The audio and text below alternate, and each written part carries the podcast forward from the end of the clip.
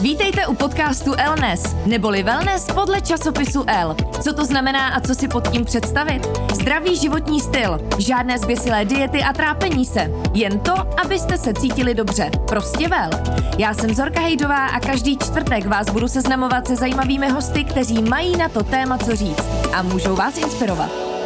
Elnes. Když nemůžete vy za L, přijde L za vámi. Zůstaňte v pohodlí domova a objednejte si váš oblíbený magazín až domů.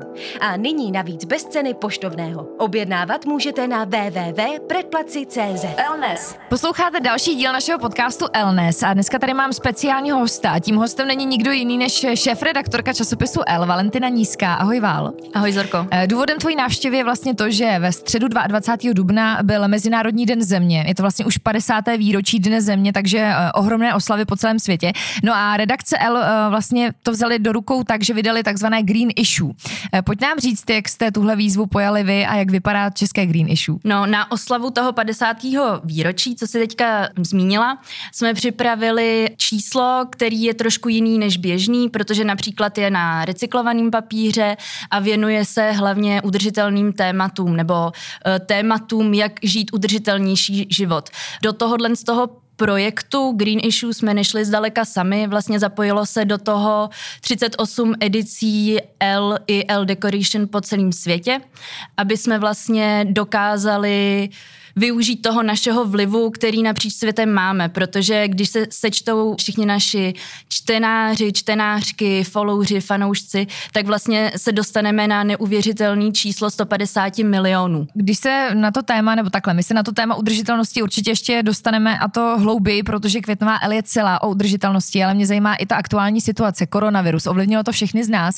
Jak moc to ovlivnilo redakci L a vůbec vydání uh, takového speciálu? No určitě nás to ovlivnilo hodně, protože jsme všichni pracovali samozřejmě z home officeu, nemohli jsme zrealizovat určitá focení, protože přišla vládní nařízení, ale uh, naštěstí my jsme vlastně se do, do tohohle z toho vydání nepouštěli úplně spontánně. Tenhle ten projekt vznikl, nebo Uh, nás napadlo celkově se všemi edicemi L, že uh, bychom ho mohli zrealizovat už někdy v říjnu jsme to řešili, mm. takže přípravy tam probíhaly, ale vlastně myslím si, že to téma, který jsme zpracovali, přišlo v ideální dobu, nebo v dobu, kdy je to téma aktuálnější než kdy jindy, protože například z radarů se dozvídáme, že ovzduší nad zeměmi, jako je Itálie nebo Čína, je čistší než za posledních opravdu jako několik desítek let, takže uh, určitě to poukazuje na nějaký problém, který my jsme si tady svým chováním vlastně vytvořili. Takže planeta se teď trošku nadechuje, to je pravda. Nadechuje, nadechuje, ale já určitě nechci říkat, že se to mělo stát, mm, aby jsme si mm. něco uvědomili. Vím, že ta situace je tragická jak z lidského hlediska, tak z ekonomického, ale myslím, že bychom si měli najít čas na to eh, se touto problematikou trošku zabývat. Jak si myslíš, že módní časopis jako je L dokáže změnit ten současný stav a třeba i zlepšit situaci? Myslím si, že L stejně jak jako jakýkoliv jiný média by měly hlavně informovat, trošku vzdělávat, předávat ty informace, aby si uh, pak každý udělal svůj názor sám. Myslím si, že určitě cílem toho vydání uh, není nějaký eco-shaming, aby jsme v lidech uh, vlastně vyvolávali pocit viny, že nejsou dostatečně ekologičtí. To určitě tak není. Já sama prostě jsem se přípravou toho čísla dozvěděla spoustu věcí, které jsem nevěděla.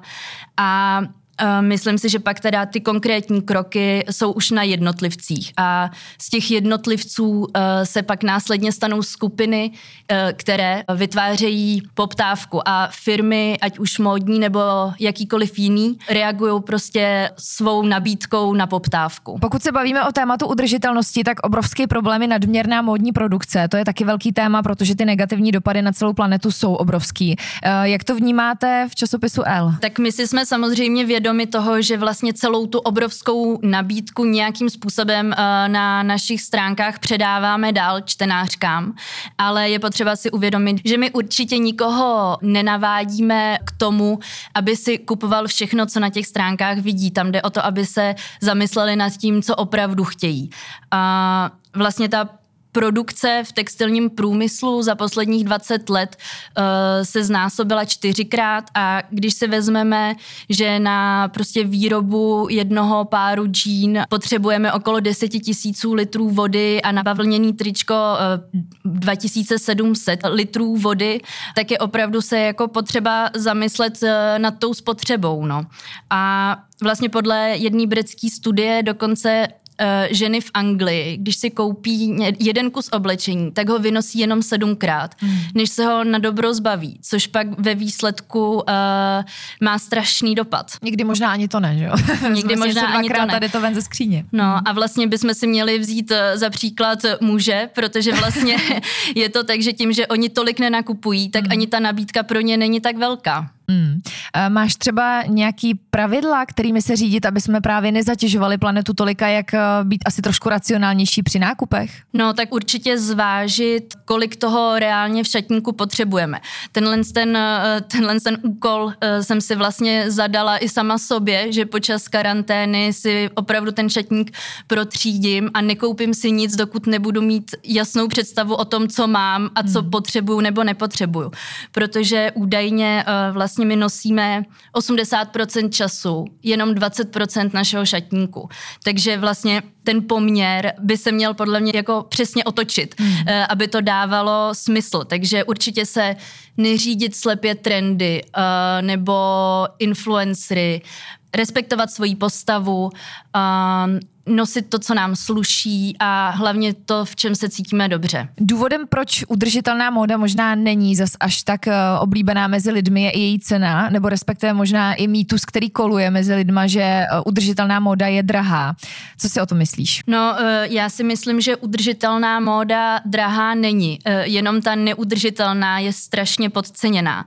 A vlastně to, že něco stojí pár korun, vůbec neznamená, že za to vlastně nezaplatil cenu někdo jiný nebo něco jiného. Může to být prostě zaměstnanec v továrně uh, v Indii nebo v Ázii, v Africe, kdekoliv na světě, nebo pak přímo prostě to životní prostředí. A vlastně, když si člověk vezme, že jasně, na začátku ta cena toho produktu je dražší, ale když si člověk vypočítá, kolikrát pak ten produkt může vynosit a vypočítá si, kolik ho stojí to jedno jediný vynošení, tak ho to vyjde mnohem levnější než věc, kterou si vezme na sebe přesně třeba sedmkrát a pak už je vytahaná, zežmolkovaná, nejde s ní nic dělat a prostě putuje do koše. Jak se vyvíjí vlastně udržitelné materiály? Materiály jsou určitě extrémně důležité téma. Jsou předmě předmětem eh, mnoha inovativních přístupů. Eh, vlastně tolik možností, jak nahradit uh, klasickou kůži, co teďka existuje. Hmm. Uh, to je opravdu jako neuvěřitelný. Například uh, semyš se dá nahradit materiálem, který vzniká z hub a vypadá to úplně stejně. Nebo hmm. na vlastně takovou jako klasickou kůži jde využít eukalyptus nebo například i ananas, teda listy ananasu a jenom je teda potřeba si to neplést s kožinkou, protože kožinka mm. to je něco úplně jiného. Uh, to je prostě vytvářená z PVC a její následná likvidace je stejně komplikovaná jako jakýkoliv jiný plast. Já jsem i slyšela o různých materiálech přesně recyklovaných rybářských sítí nebo mhm. pomerančový kury, takže je vidět, že i ten vývoj jde strašně moc kupředu a že třeba za mhm. deset let už uh, budou tyhle materiály možná dostupné pro všechny. Je to Určitě, tak? Je, je to tak a hlavně ono právě jako nejde se jenom vracet k tomu, co bylo. Prostě hmm. my jsme se naučili nějakým způsobem žít, máme určitý uh, požadavky na kvalitu života a ta inovace je v tomhle tom zásadní, protože my jako se nemůžeme vrátit sto let zpátky a dělat, uh, že žijeme v nějakém skanzenu. Hmm. Bavíme se o udržitelných materiálech, nabízí se otázka, jak se o takový materiály starat, jak vůbec k tomu oblečení přistupovat. No, bez pochyby. Ona vlastně jako starost nebo starostlivost eh, je, co se týče eh, módy, zásadní. Nejdříve potřeba se starat, odkud to oblečení pochází, jak vzniklo. A pak se následně fyzicky starat uh, o ten kousek, co máme doma. Je spoustu věcí, které děláme zbytečně, například to, že naše oblečení pereme hned vlastně po jednodenním nošení. Například vlna má tak silná vlákna, že ji stačí vyvětrat a vlastně vůbec nepoznáte, že jste ji jako nosili, že ten svetr dáte prostě do okna, uh, trošku průvanu a je to. Hmm. Nebo třeba, když máme jemný materiály, tak je opravdu prát ručně, protože pak díl vydrží. A nebo když uh, máme cokoliv v čem je uh, polyester, ať už ten běžný nebo recyklovaný, tak by se měly používat speciální sáčky, které vlastně ty mikroplasty nebo ty mikrovlákna nepropustí do vody, která pak putuje dál jako do oběhu, do oceánu a podobně. Tak já myslím, že ono je to vlastně i uh, logický, když si člověk zaplatí nějaký obnos peněz za třeba hezký udržitelný kousek, tak se o něj úplně jinak stará, než když si koupím to tričko za 120 korun ve výprodeji a dobrý dírka vyhazuju, koupím si jiný, že jo? Nic to. Mám, máme k těm věcem pak větší respekt. Uh, pojďme se přesunout i k lokální produkci a k lokálním značkám. Mně se na L strašně moc líbí, že spolupracujete často s lokálníma návrhářema a mají u vás obrovskou reklamu a podporu. Tak uh, jaký jsou třeba i tvoje oblíbené, jak se stavíte k české módní produkci? Já si hlavně myslím, ještě se vrátím teda trošku eh, k té situaci, v které teďka jsme, že naše společnost se v tuhle chvíli částečně jako trochu odkloní od toho globálního spotřebního stylu života a vrátíme se víc eh, k té lokální tvorbě. Myslím si, že o tom eh, dost eh, svědčí i to, že můj Instagramový feed naprosto zaplavili příspěvky s hashtagem eh, malý nákup, velká pomoc, hmm. s kterou přišla agentura Artspeak, kde vlastně ty uživatelé se snaží podpořit tuhle nelehkou dobu malý český i slovenský firmy, a aby vlastně přežili tohle současné období. A um, myslím si, že to bude jako následovat, že to nevymizí ve chvíli, kdy, kdy padnou vládní omezení. A v květnový L, eh, jak si už eh, nakousla, tak eh, jsme se na lokální tvůrce samozřejmě taky zaměřili, protože lokální tvorba patří k udržitelnému stylu života. A máme tam skvělý návrháře, jako je třeba Sofia Tureková, Jiří Kalfář, Odivy, nebo designérka šperků Kej Konečná, jsou tam zmíněný i značky eh, jako Irnče, který dělají nádherný uh, minimalistický kožený kabelky. A nebo moje srdcovka taky Bohempia, což je hmm. značka, která uh, tady v Česku vytváří vlastně um, taký basic kousky, ať už trička nebo spodní prádlo, tenisky, vlastně z konopí. Mně se strašně líbí to, že vlastně dřív se o té ekologii hodně mluvilo, ale nebylo to in a teď je to opravdu, považuji to za trend a mluví se o tom čím dál víc. Uh, nicméně, kdyby pořád někdo namítal, už jsme nakousli téma ceny, že ta udržitelná móda je o něco dražší, tak ale není to jenom přesně o tom kupovat si udržitelné materiály, ale pojďme na sekáče, to je taky velký téma a už jenom tím, že budu nakupovat v sekáčích, eh, tak eh, nejenom, že ulovím super kousky za nízkou cenu, ale taky se chovám ekologicky a vlastně eh, neškodím tolik té planetě. Máš třeba i ty nějaký oblíbený sekáče, aplikace, cokoliv? Tak sekáče jsou jasná volba při udržitelném stylu života, protože vlastně těm věcem dáváme druhou šanci, nebo dejme tomu hmm. i klidně třetí, čtvrtou, záleží, jak se právě o ty věci staráme. A i v Květnový L máme teďka rozhovor s Klárou Vytiskovou, která je svojí láskou k sekáčům známá a vlastně nám i prozradila, že se jí povedlo ulovit eh, kabát Barbery za 15 korun v Česku, takže to, to si myslím, že stojí za to trošku Aha. zapátrat. Hmm. Um, v roz, k tomu rozhovoru jsme ji navíc i fotili, stejně jako třeba Terezie Kovalovou, která uh, v tom čísle taky je, v oblečení z Lula Vintage Prague, což je teďka nově otevřený obchod vlastně s, uh, s jak už ten název napovídá, z vintage kousky. Mm. Uh, vede ho Lucie Kratochvílová, nebo vlastního Lucie Kratochvílová a tý jsme se vlastně dokonce i podívali domů do šatníků v tomhle čísle.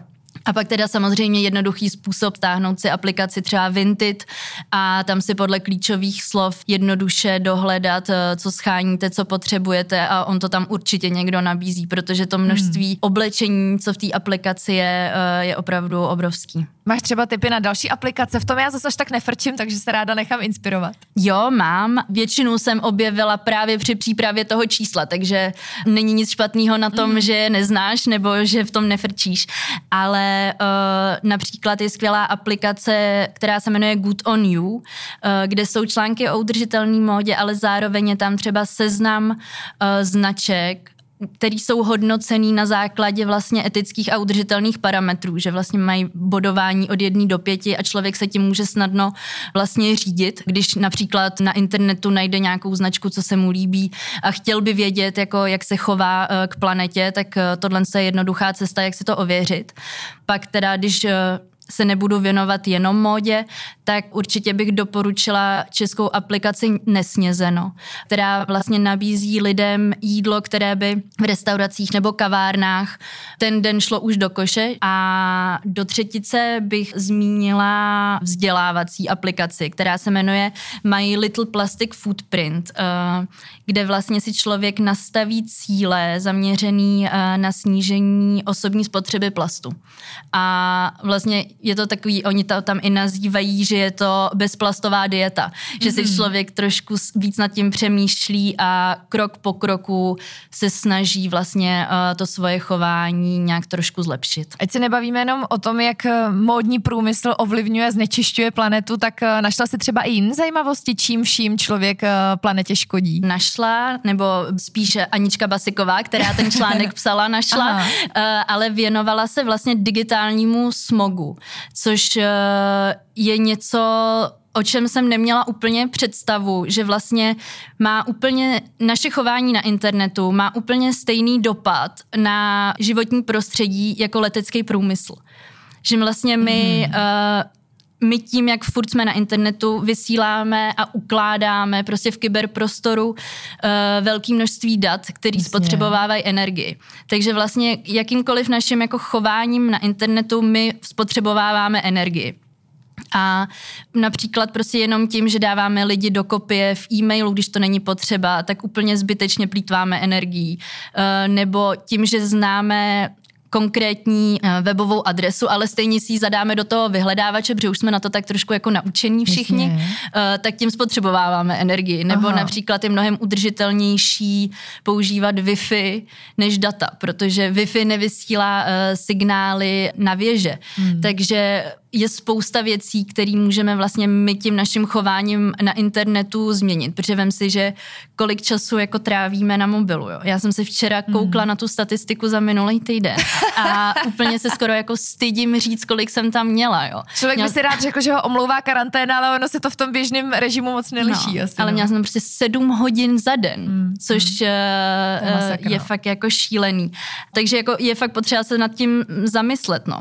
Ale co musím teda říct, že mě strašně překvapilo, že existují vyhledávače, uh, jako je Google, ale uh, vlastně tím, že my tam něco vyhledáváme, tak oni samozřejmě získávají nějaký peníze od svých mm. klientů uh, a čas z nich dávají na dobročinný účely. Takže vlastně my jenom tím, že si vyhledáváme informace na internetu, přispíváme na dobrou věc a vůbec nic jiného pro to udělat nemusíme.